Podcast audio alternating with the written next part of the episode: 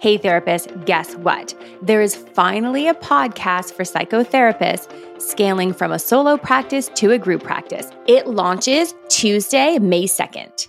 It's called The Business Savvy Therapist. If you're wanting to scale your solo practice to a group or take your group to the next level, I will see you there. Here's the truth we learned nothing about business in graduate school.